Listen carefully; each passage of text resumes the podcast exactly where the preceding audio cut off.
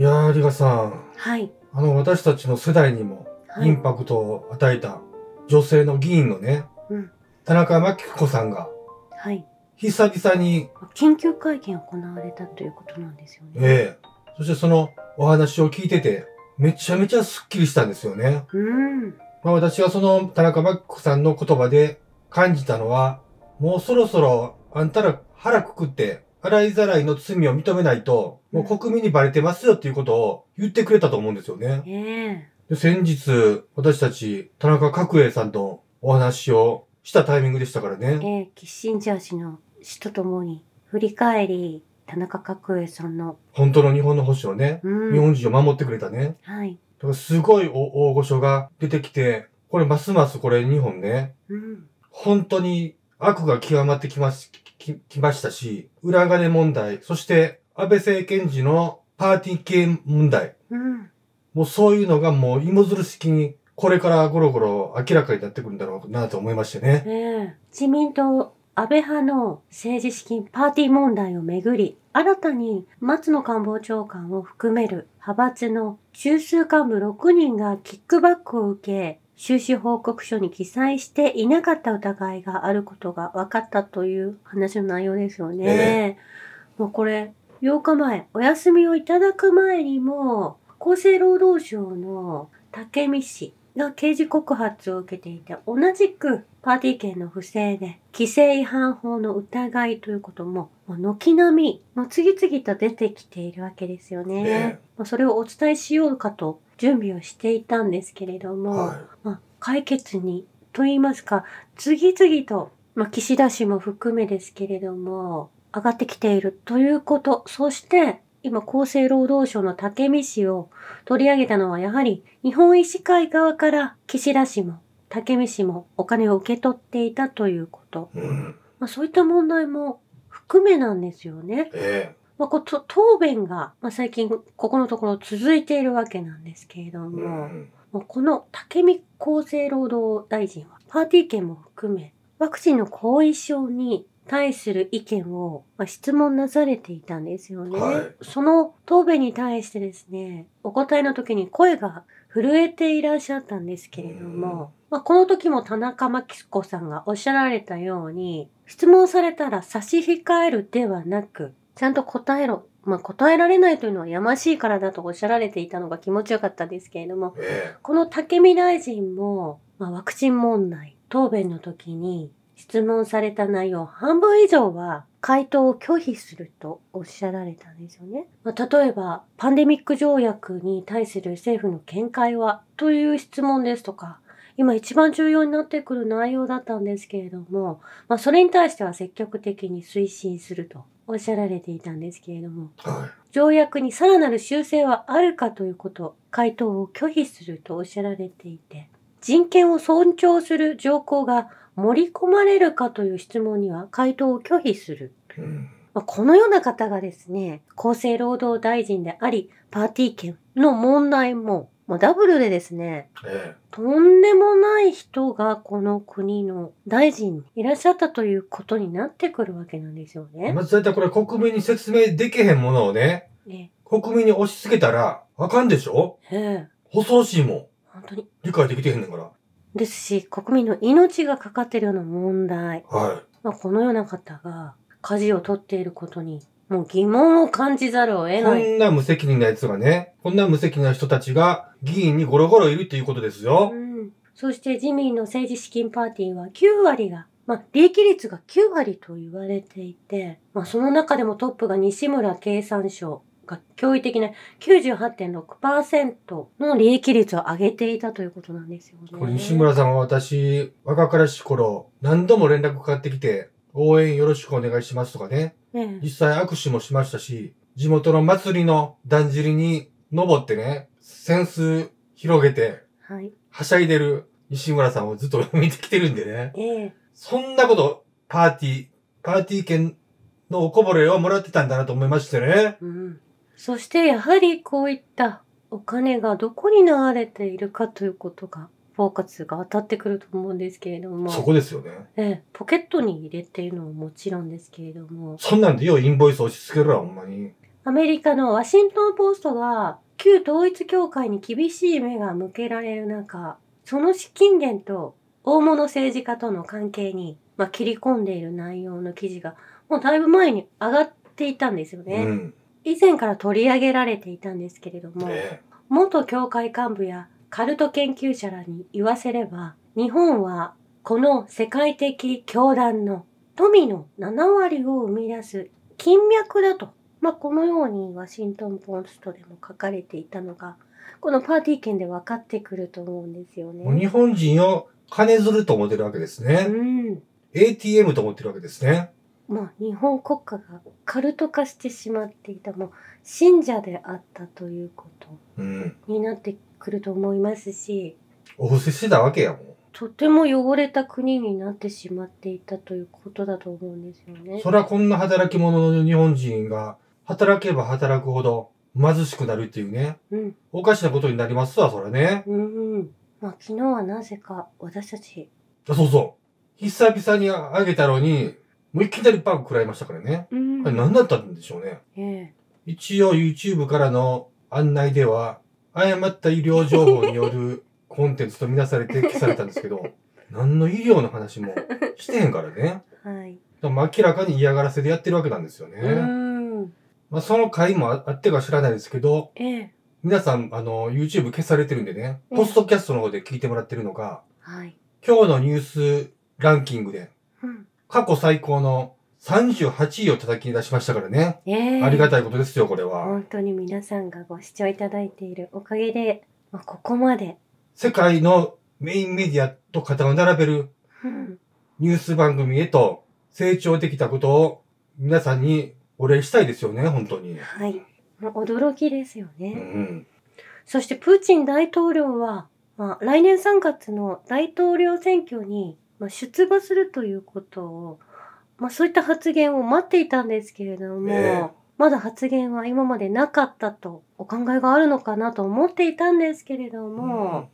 ロシアのペスコフ報道官は、直通電話にはプーチン大統領への出馬要請が多く寄せられていると述べ、出馬を要請し全面的な支持を表明する人が非常に多く、これは本当に驚くべきことだと。まあ、この戦争もあったり、いろんなことがありましたけれども、まあ、ロシアは一致団結しているということがわかると思うんですよね。はい。まあ、そして、プーチン大統領は再選するという形で、他に候補の方も、もう、プーチンさん以外にはいらっしゃらないということで、続投になると思うんですよね、これ。それはこんなあの、ガラッと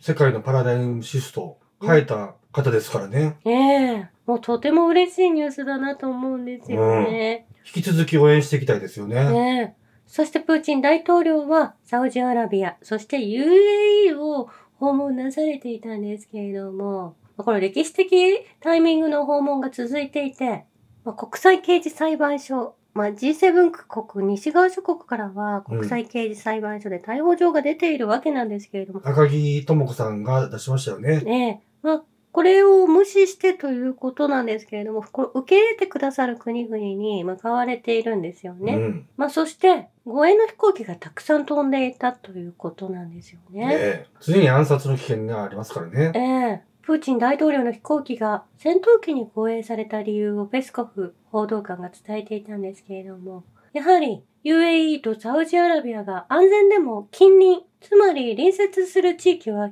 危険が満ちているとおっしゃられていて、そのため、はい。ロシア連邦の首脳の安全を確保するためにあらゆる措置が取られたということなんですよね。だからその護衛の数を見たら、その国がグローバル色がどれぐらい染まってるかっていうことが、まあ、おのずと見えてきますよね。ええそして、アブダビの空はロシアの3色の旗で彩られたということなんですけれども、これ航空機がロシアの旗を、煙で白、青、赤のトリコロールを描いてるわけですね、ええ。そうなんです。そして、プーチン大統領とサウジアラビアのサルマン皇太子は、まあ、両首脳会議は、中東情勢と投資協力について話し合い、西側諸国の干渉を防ぐため、詳細な内容は明らかにされていないということなんですよね。うん。そしてプーチン大統領は最終イランに訪問する予定だったんですけれども、イランのライシ大統領が、まあ、先にモスクワ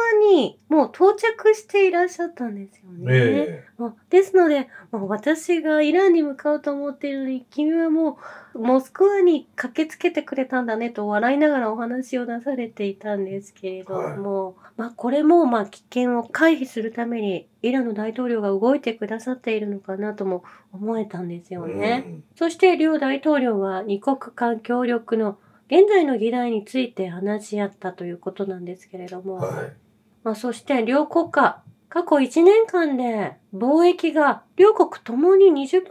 以上大幅に増加していたことを称賛し、テヘラン、イランとの関係強化への道を開いているというお話をなされたようなんですよね。うん。まあ、そして当然、パレスチナ、イスラエル問題ものお話もなされたと思うんですよね。えまあ、そして先日行われた COP28 の中でも UAE は石油取引でのドルの使用を正式に停止するということを、これ大きな発表をなされているわけなんですよえね。これが歴史の転換でしょう。ええつまり世界中で戦争を引き起こしてきたペトロダラーが完全に崩壊したことをこれ意味しているということなんですよね。もうこれアメリカすごく慌てていると思うんですけれども、はい。まあ、これによってアメリカの戦争屋が疑信者がいなくなったこともうん。幸いしてですね、先民思想の方々が減っていくといいなと思うんですよね。まあですが、アメリカ下院議長、マイク・ジョンソン氏は、聖書は我々のイスラエル支持を明確に教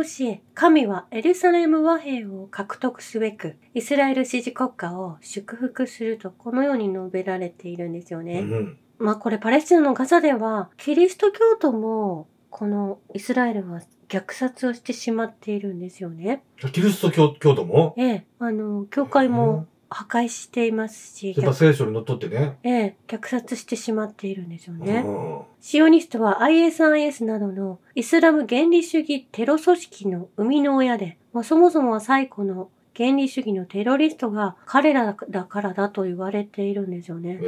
本当にシオニストのことをたくさん知ることになったんですけれども、うんナチスよりも残虐な破壊者だもだということがわかると思うんですよえね。私はあの、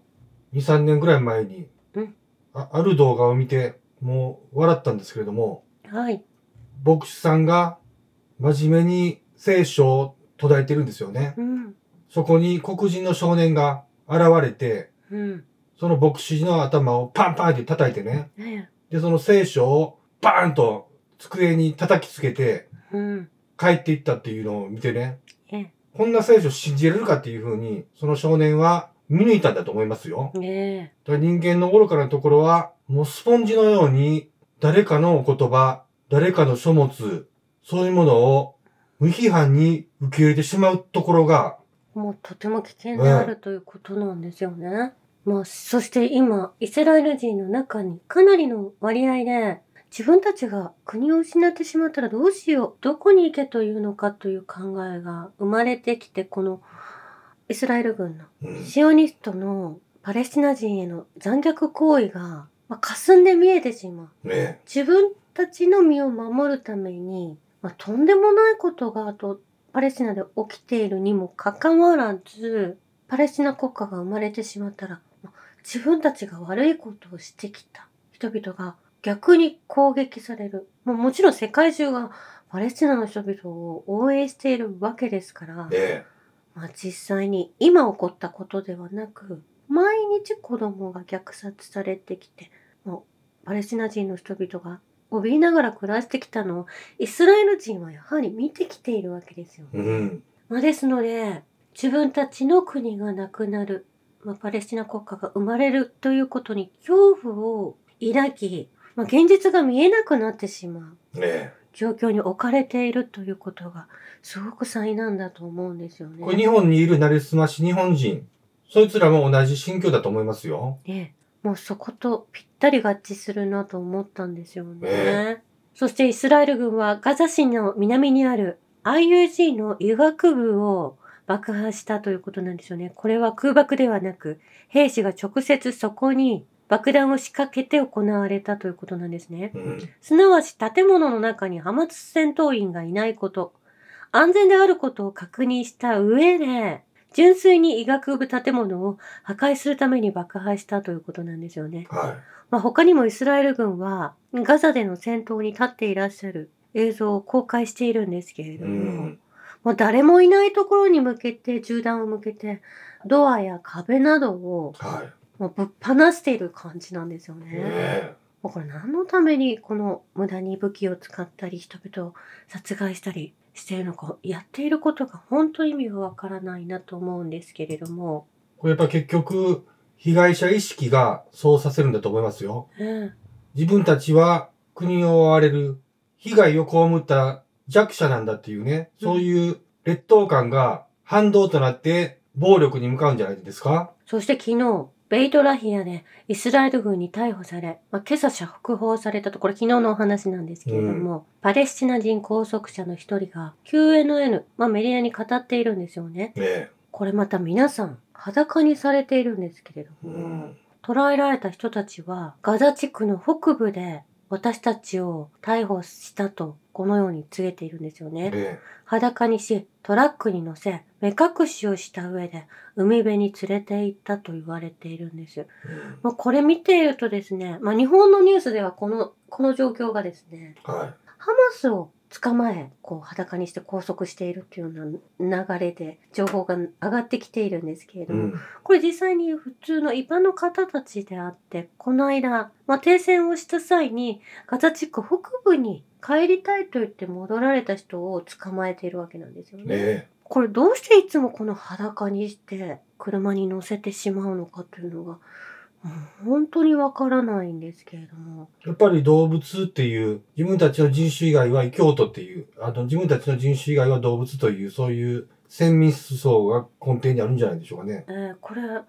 の、やはりウイグルの問題もそうですし、南米の方でも拘束された人がこの裸物にされて、うん。あのお団子のように集まっている映像をよく見かけるんですけれども、ねえこう同じ人たちがこれ作っているなと思うんですよね。そうですね。まあ、はっきり言うと、白人エリートたちの考えですよね。まあもうウイグルの問題も発信源は福音図ると CIA ネットなんですよね。うん。まあですのでこれも同じような形で、まあ、イスラエルの中、まあ、アメリカが協力しているわけですから CIA や CIA の分派であるネットがこれを動かしているということが見えてくるわけなんですよね。ネットっていうのはアメリカ全米民主主義基金。うん。この基金をお金を配って、そしてこういう風に工作したらスムーズにいきますよというプログラムを一緒に渡して工作活動をさせる団体ですよね。ええ、カラー革命を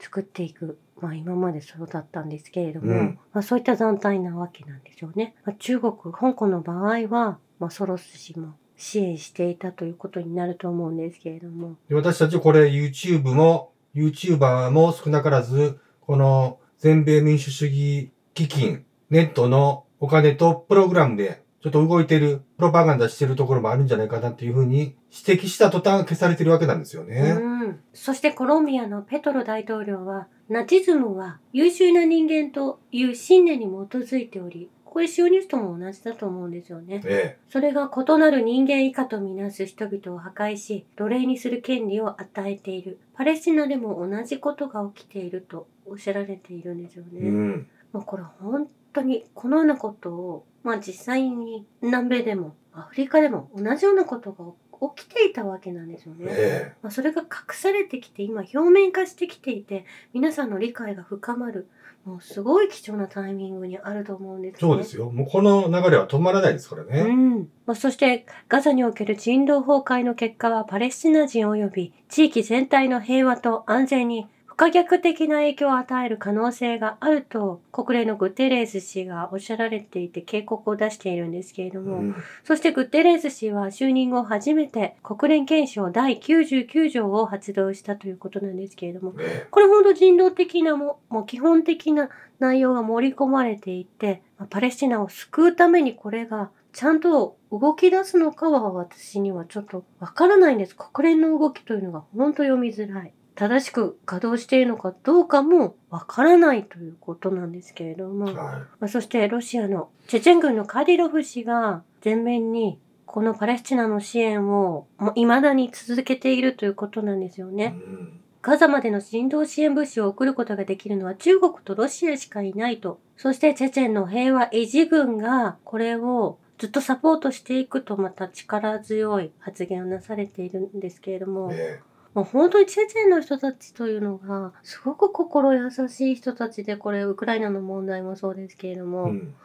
国民性も素晴らしいもっと大きく取り上げてほしいなと思うんですけれども。いや、これ、その、チェチェン軍のそのカディロフっていうのが結構人気でね、うん。ツイッターの方も、その、カディロフの言動をずっと追いかけている方もいるんですけれども、これまだそのトランプも応援してるっていうね、うん。ねじれ現象が起こってて、これ YouTuber もこれまあもう名名前言わないですけどね、あえてね、もう。うん。トランプさえ応援してなかったら、いつもとのニュースと一緒で、淡々と世界の正しいメメディアの方を伝えていくだけで、前書きの説明なんかしなくていいんですよね。うん。もうどんどん明らかになってきてんねんから。はい。そしてイスラエル軍の報道官はガザ地区での戦闘の代償は莫大で耐え難いものであると、まあ、正直なことをおっしゃられているんですね。これはハマスの戦闘がかなり効いている。パレスチナのハマスの軍事組織アルカンサム旅団はガザ地区北部のイスラエル軍司令部を短距離ロケットシステムで砲撃したとも発表されていて、米国戦争外交の裏権力の CFR の広報誌、フォーリン・アフェアーズでも、イスラエルの戦略はもう失敗していると、こういった見出しで報道がなされているんですよねだか。らいつものニュースの視聴者さんはもうご理解いただいていると思うんですけども、もう NATO 軍とかイスラエル軍なんかもう全然大したことないんですよね。うん。このハマス軍、そしてその周辺の援護してくれている軍というのがもうすごい軍事技術を持ってるわけなんですよね。ロシアから指導いただいたのか知らないですけど。ええ。そうなんです。そしてパレスチナ人の気持ちがハマスから離れるどころか支持する人うがん。